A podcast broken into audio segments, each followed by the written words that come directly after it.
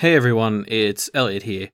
Before you start the episode, I just wanted to apologize for my audio quality this episode. Uh, something went wrong. Um, I guess it's probably easiest if you pretend I've used glamour to disguise myself as someone with a 10 foot cardboard tube for a mouth. Uh, anyway, I'll let you get to it.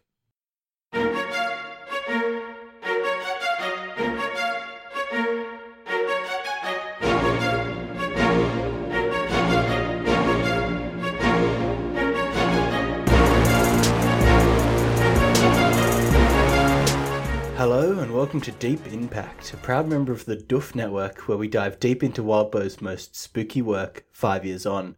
Coming up next is Elliot Diebold, And that was Ruben Morehouse. and we are back to talk about Breach 3.3. So, Yeah. Breach 3.2 left us on a great cliffhanger, and A we, big one, we yep. even spent some time theory crafting exactly what it could mean.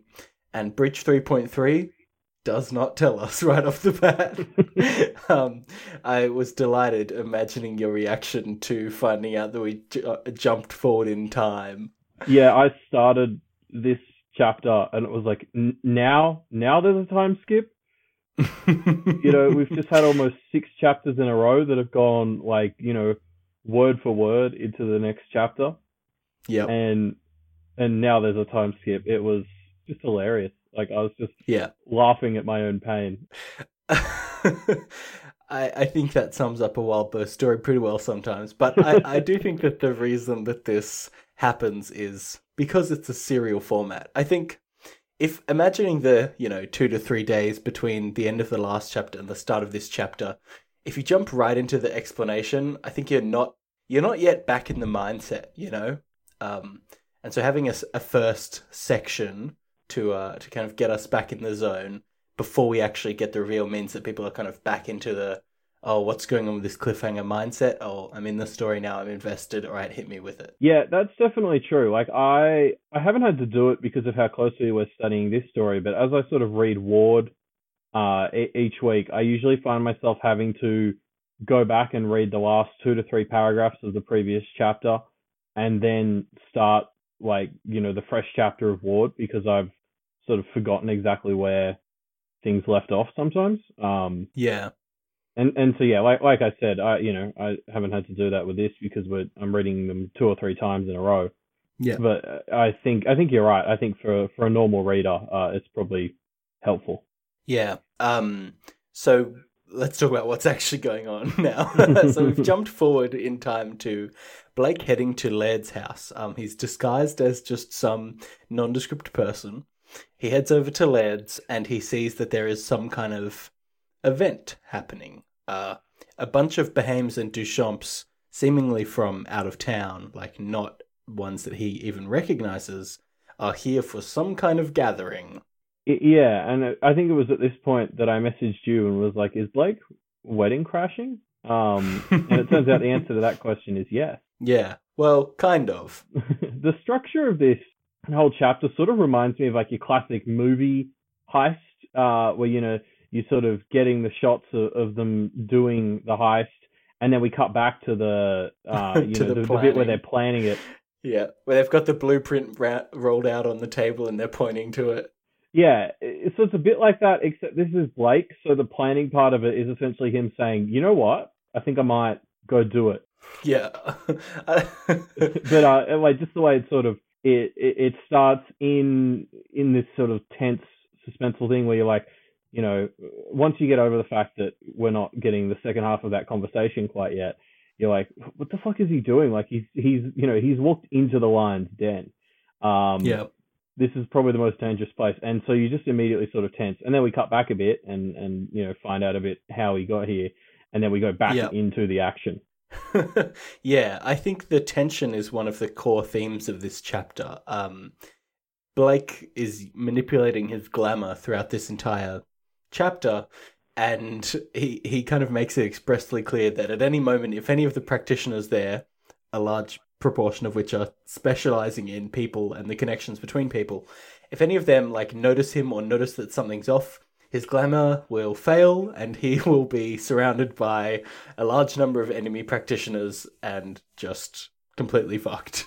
yeah, he'll if if this doesn't go very well, then he's completely fucked. Um, exactly. Uh, and, and of course, you know, as he sort of mentions a bit later in the chapter, he's also in a situation where all of these, you know, dozens of practitioners that he's trying to avoid are better than him. Yep, definitely. It's definitely the whole time you just it's at any second the shit could hit the fan and and there's and that tension carries through pretty much the whole chapter. Uh, Something I also really like about this is part of the uh, power of the glamour comes from his belief in it. So Mm. it's not just if anyone notices it's if he starts to doubt himself too much in the face of this incredibly, you know, doubt inducing situation, he's also fucked. Yeah, no, it's a great it's a great sort of little mechanic where it's like you you know, it works really well if you think it's going to work really well. So you need to just have confidence in it and then it'll work. But that's like so much easier said than done. That's like, you know, it's like if you've got anxiety and people are like, oh, well, just don't worry about it. And it's like, well, if I could, like, you know, then I wouldn't. Um, and, and it feels it Hmm. feels like the same sort of thing. You just go walk around and be like, well, of course it's going to work. Um, yeah. and kind of delude yourself into thinking it's going to work. It's it's great. Yeah. Uh, so we leave Blake in the lion's den for a moment, and we jump back and get the resolution to the cliffhanger at the end of the last chapter. Yeah, and I I mean, thank God. like if this hadn't been in the whole chapter, I would have I would have been very mad.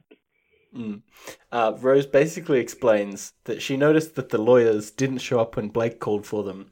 When Blake was off making toast or whatever he was doing at that point, um, Rose uh, called out to the lawyers and then they showed up. And so she suspects she's the voice and the power and the history of the Thorburns, while Blake is the body and the ability to interact with the physical world.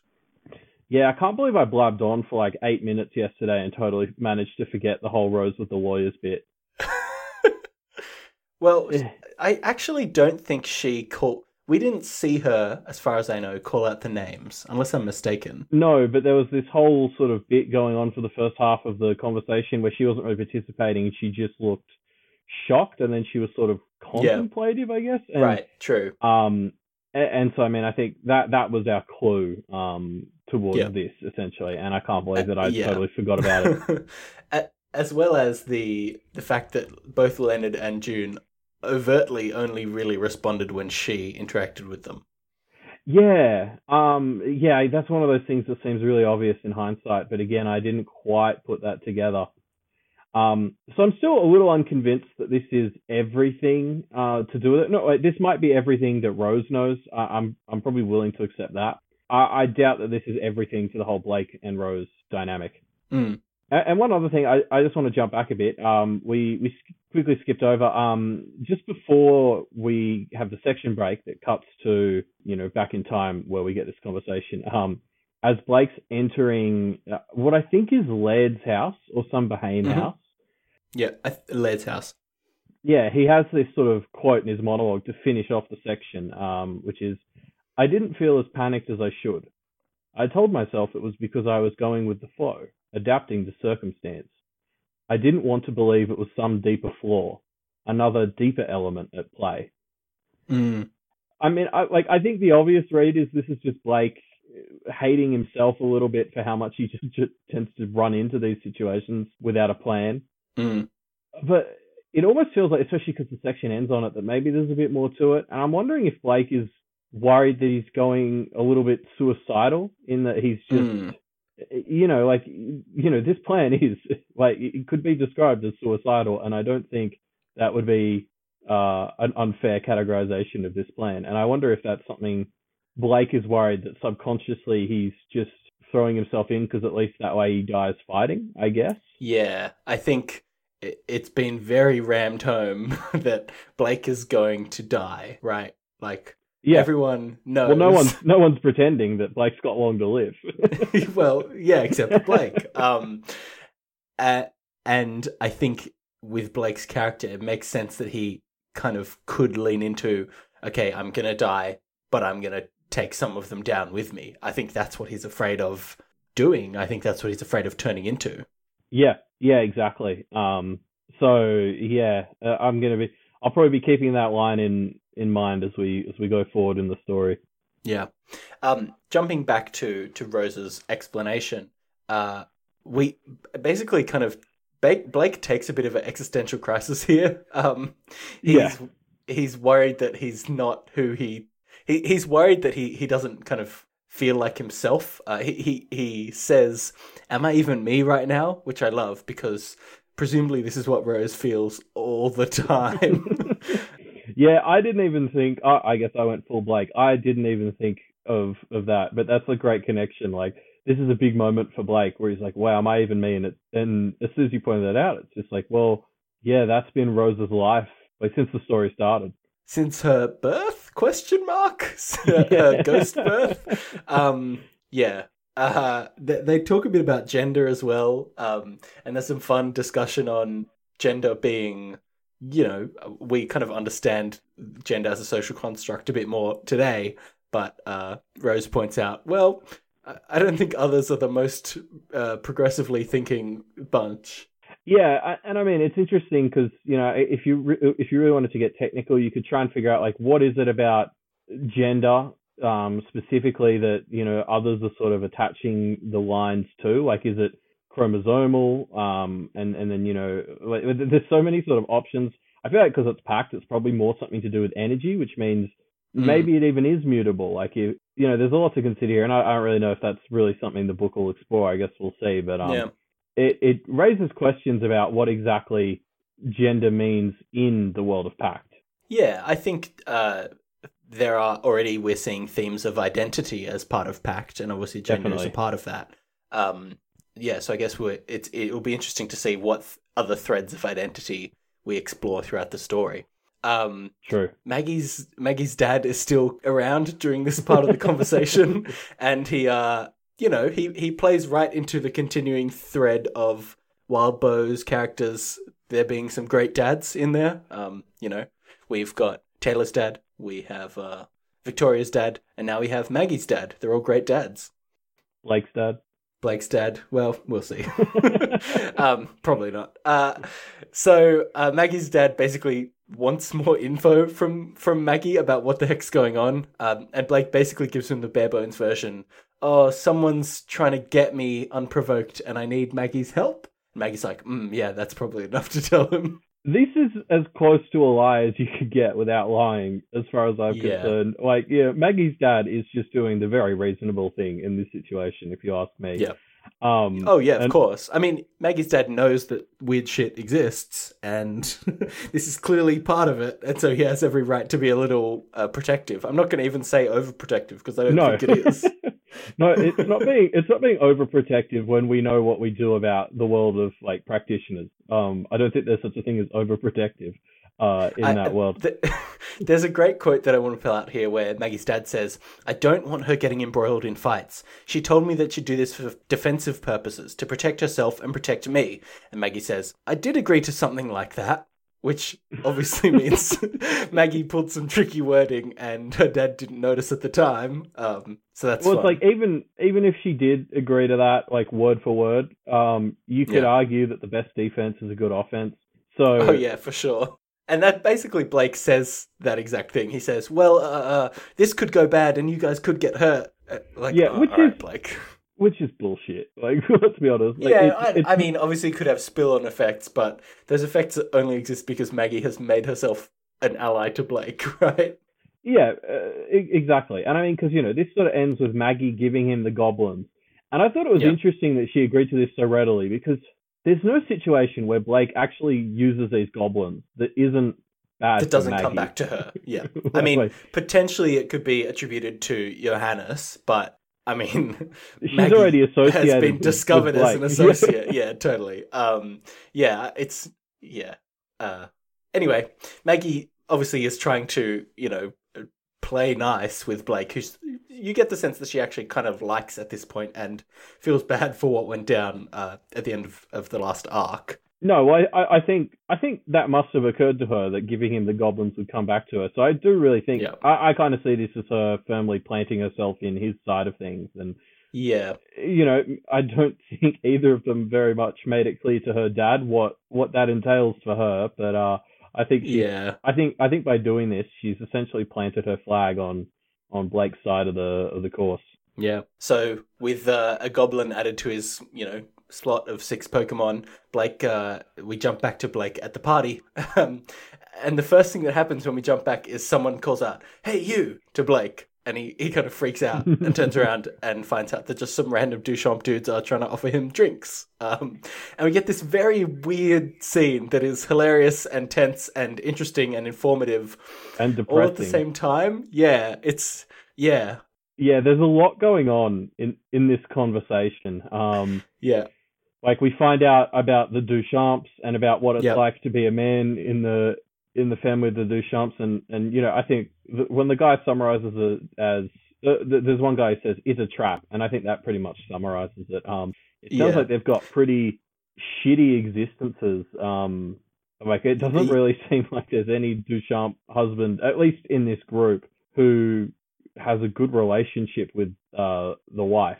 Well, yeah, we kind of find out through this that the Duchamps are mostly or entirely women that marry men into the family for the purposes of, you know, like political marriages or even just to keep the family line going. Um, and that's not a great life. They they kind of become these hangers on to to the lives of the Duchamp women. Yeah, and, well, and it's just interesting because from what we see of the women and their interaction with the men as well, it doesn't really seem like they're happy with it either. So it's just like No. it's misery, No. it's misery all around. Um, Yes, it's a fun system. and, and I mean, you know, they, even the men talk about that. Like they say, Blake, who's you know essentially in the in the guise of a forty year old pedophile looking dude.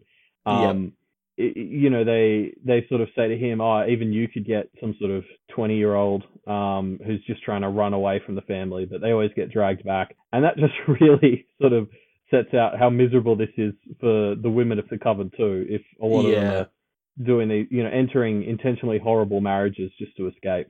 Yeah. Um, to Blake's defense, he plays this creepy uncle quite well. He leans into the character and seems to start imagining what it would be like to have a 20 year old practitioner wife. It's unsettling and gross.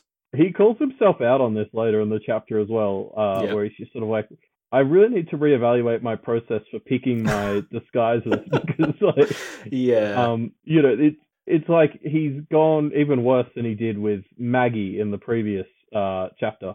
yeah. Like, like I, honestly, in the previous chapter, he could have shown up to Maggie's school dressed as like a school kid, um, but he but he chose some middle aged creeper. Yeah. the the creepiness uh, or faux creepiness, I don't know. It's not over yet. We'll get to some more in a bit. Um I want Yeah. to just point out though like this conversation is so mundane in so many ways. Like they're basically just offer like asking his name and all these kinds of simple things that because of the laws that have been set up become so high tension. It's it's great. It's so fun. yeah, there's so much like you just sort of as you're reading, you read the question like, "Oh, what's your name?" and you're like, "Oh, fuck." oh yeah, shit. then- Well, that's that. and then Blake's sort of Uh, like, "Uh, I don't want to tell you," and Yeah. um, And they bite. He he seems to he he does okay. He kind of plays the character well. Um, and eventually avoids too much hanging out. Basically, just hangs around and eats food, pokes around, and tries to get dirt or info on the Behaims and the Duchamps. yeah, and I mean to be fair, he has been complaining about lack of food for you know over an arc now, so Yeah. uh, it's good to see him get a feed. But it, it- yeah, it does. He just to sort of hang around and hope something good will happen. something happens. Hope an opportunity presents itself, which it doesn't. Um, No, th- like he he sort of complains that this entire dinner was just very ordinary. Um, and, and you Yeah. really this is the point where you realize that his entire heist plan here is a get into the house, b yep. And then, well, yeah, there's no B. It's it's a get into the house and then question mark question mark question mark. um, the party starts winding down, and Blake realizes, "Oh, I didn't actually have a plan." Um, he he kind of he notices the less important family members starting to get shepherded out, and and Blake kind of starts running through his options. Oh, I can throw out a random goblin. I can try and blow a fuse. I can try and burn the house down. Like he has no ideas. Um, but he kind of sees an opportunity when one of the younger, uh, one a young boy, like a six-year-old boy, kind of has to run off to go to the bathroom, and Blake takes the opportunity to again be a creepy uncle. yeah, I mean, you know, he doesn't do anything creepy, but like even he, as he's sort of doing it, is like, man, if somebody sees this, like it's totally gonna send the wrong signals. Yeah, it's definitely you know. So he's following a six-year-old kid to the toilet, and he manages to steal a bit of this kid's hair. And then we get probably the funniest bit in this chapter, which is him having a discussion with Rose about next steps as he's transforming forming himself into a six year old. Yes, in quite uh, graphic detail, he describes like crunching his legs to be shorter and all kinds of gross things like that. He shrinks one leg and then falls over because he goes to stand on it, but it's like a foot shorter than the other one. So then he manages to stand back up and bounce himself up and down to squish the other leg into place. like it's so visual, and this scene you can just tell would be hilarious in a in a like visual adaptation of Pact. Yeah. Um, Blake is really going all out on this glamour uh, to the extent that he's changed his, his shape so much. If things go wrong, he's very fucked. Um, Yeah, to which Blake responds, uh, "I'll deal with that problem later. Right now, I just need to focus on this," which is Yep. so Blake. that's hashtag that's so Blake. Uh, I mean, o- I, honestly, given the amount of negative karma uh, his family's racked up, I want to say that's so Thorburn. yeah. Um, so Blake has transformed into a little boy, and now he kind of has an easier time blending in. He basically can run around and act weird, and nobody will really pay any attention to him because he is a child. Um, so Blake Yeah. kind of slips into the smaller group uh, that has been shepherded into this kind of roped off area of the house. Um, and things start to go bad quite quickly. Uh, they're doing a magic ritual, and things really pick up. Laird basically gives a short speech, and then the ritual starts. And Blake is still like, "Wait, wait, wait! No, I need to figure out what's going on. This can't just be happening right now." Yeah, I mean, it, it's very much you. You think like, oh, he's coming into the secret meeting. This is where he's going to get like all the juicy info that he needs. But it's like he he just he just walks in, and there's some giant spell set up that everyone's getting pamphlets on, and they're like, oh wow, Led, this is amazing. And he's like, yes, let's do it and wipe out the Thorburns. And it's like, well, shit. Yeah. Um. The. that's basically the the chapter ends with um with Blake kind of realizing oh shit this ritual's happening right now and I don't have any ideas Yeah, like before they were sort of seemed like it was they were starting it. I was like, oh, you got to go like scuff up the symbols or something. Like, yeah hopefully that'll help. no yeah they waste no time yeah, by the time you're sort of getting ready to to think Blake should do that, it's just already underway, and you know, there's no way he could do it without getting noticed now. Yeah. Um. So uh, Blake has no ideas. Elliot, if you were Blake in this situation, what would you do? How do you get out of it?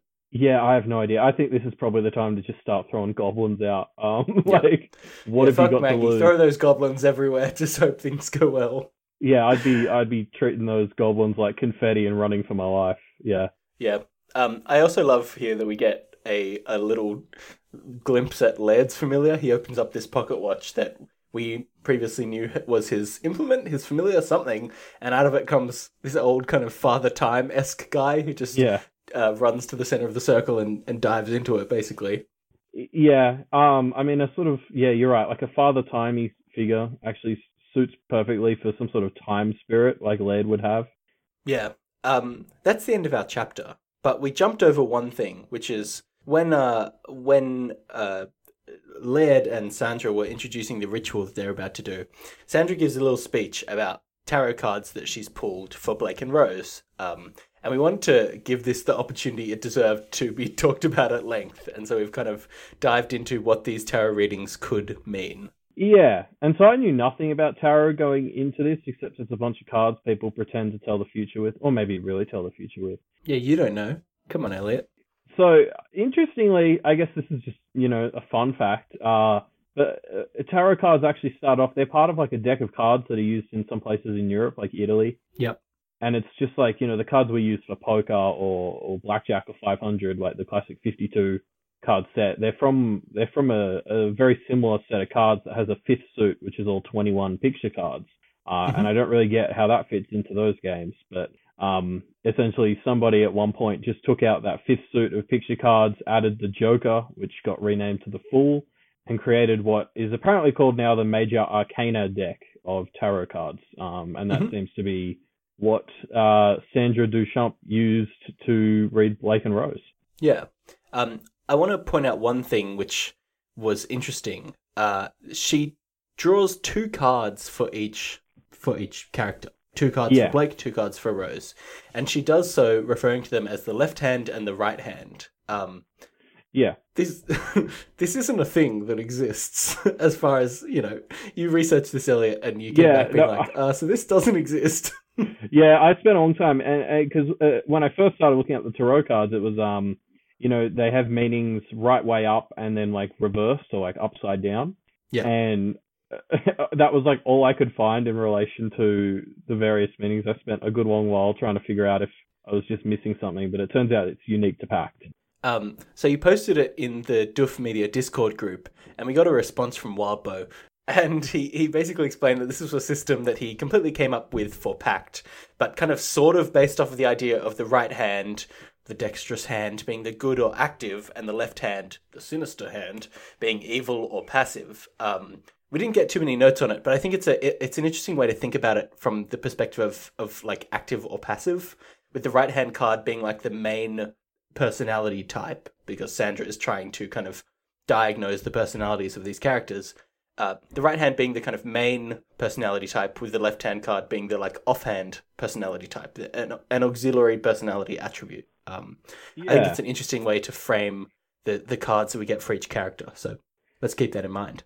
And so with that said, let's let's have a look at what they got because this was actually pretty fun. Um, so Blake's first card, which was his right hand, so this is the the main one, was Mhm. the Fool, um, Classic. which is not as dismissive as it sounds. Um, so the first of all, the Fool is the protagonist in in, in the major Arcana deck, uh, which is very interesting because Blake's just essentially been told he's the protagonist of the story. Um, He's becoming self-aware. uh, but yeah, the fool is all about sort of symbolizing new beginnings uh, and spontaneity and a free spirit, which is is very Blake. Yeah. Um, in you, fact, I, you I- actually, yeah. I, Read the I quote. wanna, so I want to read this this one quote uh, that was from a, a website I was getting this information from. Uh, Throw caution to the wind and be ready to embrace the unknown, leaving behind any fear, worry, or anxiety about what may or may not happen. This is about new experiences, personal growth, development, and adventure. The time is now. Take that leap of faith, even if you do not feel 100% ready or equipped for what is coming. Which is hilarious because that's not advice Blake needs. That's already him to a T.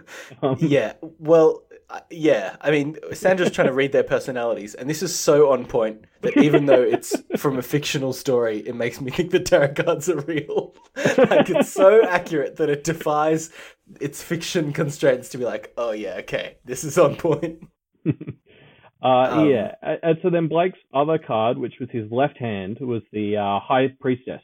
Um, and so she's all about intuition, sacred knowledge, uh, a connection to the divine feminine, which I, I assume is maybe Blake's connection to Rose. Uh, I don't know. That's Mhm. probably reaching. Um, but what's interesting is the High Priestess is also all about the division of the conscious and subconscious mind, which is very Blake. Um, he's had multiple beats where he's mentioned how he does things and then consciously catches up to himself to figure out why he did it. Yeah, yeah, totally. Um, I think the connection to Rose also feels like it makes sense in here, uh, especially as the kind of auxiliary attribute. I feel like you know we've got Blake as this protagonist, and this left-hand card to me indicates oh his connection to the feminine, his, his the division of his mind. Like you know, feels Yeah. pretty on point. Uh, and so then Rose's first card, uh, her right hand one, uh, was the Hanged Man, um, which, as Blake points out, is is a little ominous. So the Hanged Man symbolizes sort of like surrender and like letting go. Like you know, he's the Hanged Man's about to die, so it's all about putting your life on hold and Mm. and be becoming a martyr or a sacrifice to the greater good. Which, I mean, given what we know about Rose so far, is kind of on point and pretty depressing. Um, uh, Yeah. And then the Hanged Man also has an interesting attribute uh, where he's he's all about new perspectives. Like because he's upside down, he sees the world differently to everyone else, which just immediately calls to mind the fact that Rose is in a mirror. Um, like that just works so well. Yeah, she she has a literal different perspective as well as in comparison to uh, the fool. Uh, uh, you know, she she goes about things in a different way. I think it I think it's very on point, but also yeah, like ominous as heck. That card works on a lot of levels for Rose. It's it's a really good one. Um, and yeah, then it doesn't imply good things though. Anyway. Yeah. Uh, and then Rosa's final card uh, for her left is the Chariot. Um, and this is probably the one I'm having the most trouble reconciling um, at the moment. So the Chariot is all about like control, willpower, success, and action, um, which probably none of those are words I would really associate with Rose right now. Maybe success to Well- an extent, willpower, but control uh, is something she desires, but I would not really call it an attribute that she has right now. I think the way I would think about this one is in the context of the way she lived her life. I guess I'm going to put that in air quotes. The way she lived her life before she became Rose in the mirror, right? Like yeah, that's fair.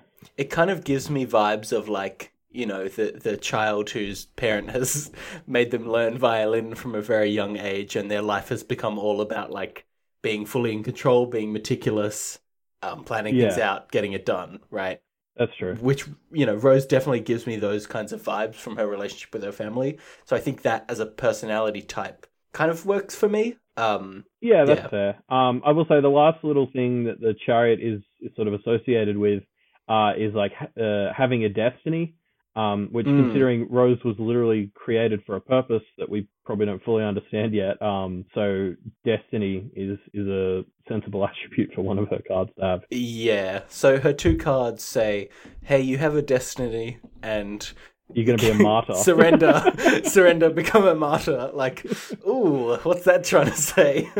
but of course, no comment. Yeah. Um, no, it's it's definitely not a good sign. Um, Yeah. And and so just to sort of double check, because I think the reason things like horoscopes work so well is Mm. because they're so generic that they don't really mean anything, and you can fit them into your life regardless. Mhm. So I wanted to make sure that we weren't doing that, and I read some of the meanings of the other tarot cards.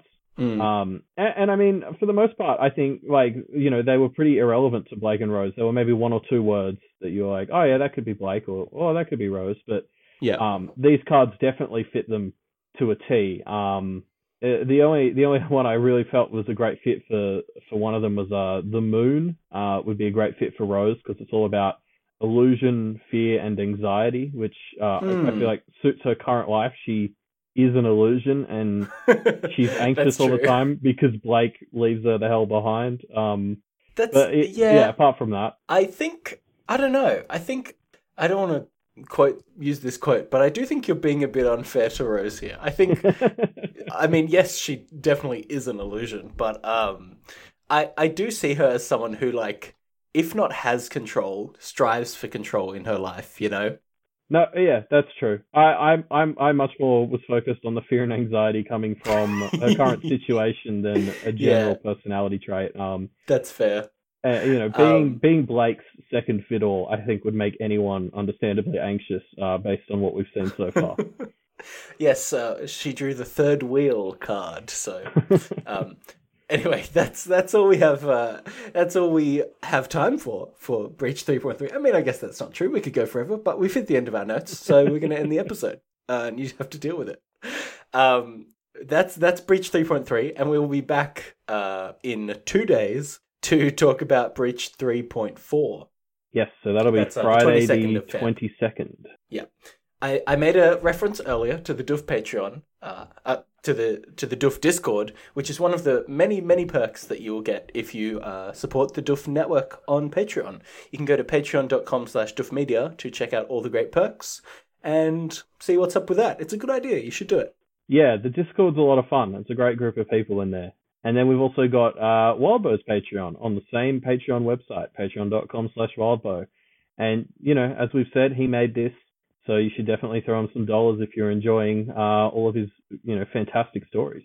Yeah. Um, and if you're enjoying those stories enough to want to talk about them with us, uh, and you're not a patron, which you should be, and then you can talk about them with us on the Discord. Uh, but if not there, you can talk about us, talk to us about it on the discussion threads, which we will link in the details of this episode. Yes, and for all other information on, uh, you know, this show and all of our previous episodes, head over, head on over to our website, doofmedia.com. Otherwise, we will see you all in two days for Breach 3.4. See ya.